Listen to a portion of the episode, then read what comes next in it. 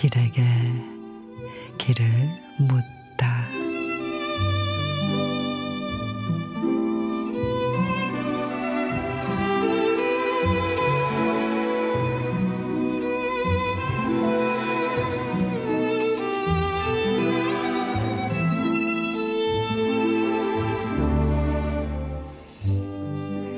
집을 나서는 아들에게 보람찬 하루라고 말했다.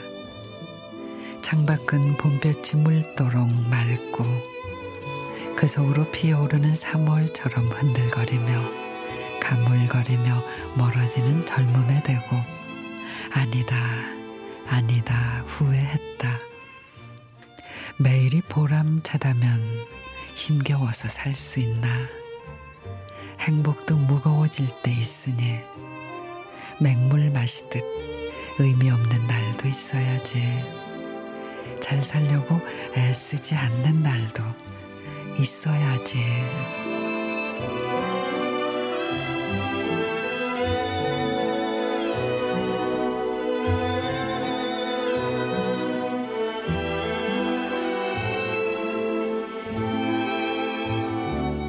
심재휘 시인의 행복.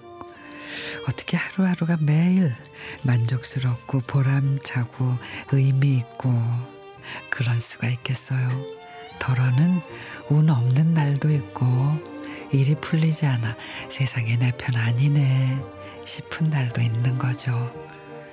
그런 날은 애쓰는 일을 잠시 멈춰봐요.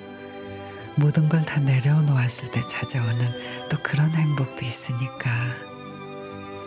이따 음식은 조금 슴슴하게 하루를 내려놔 보도록 해요.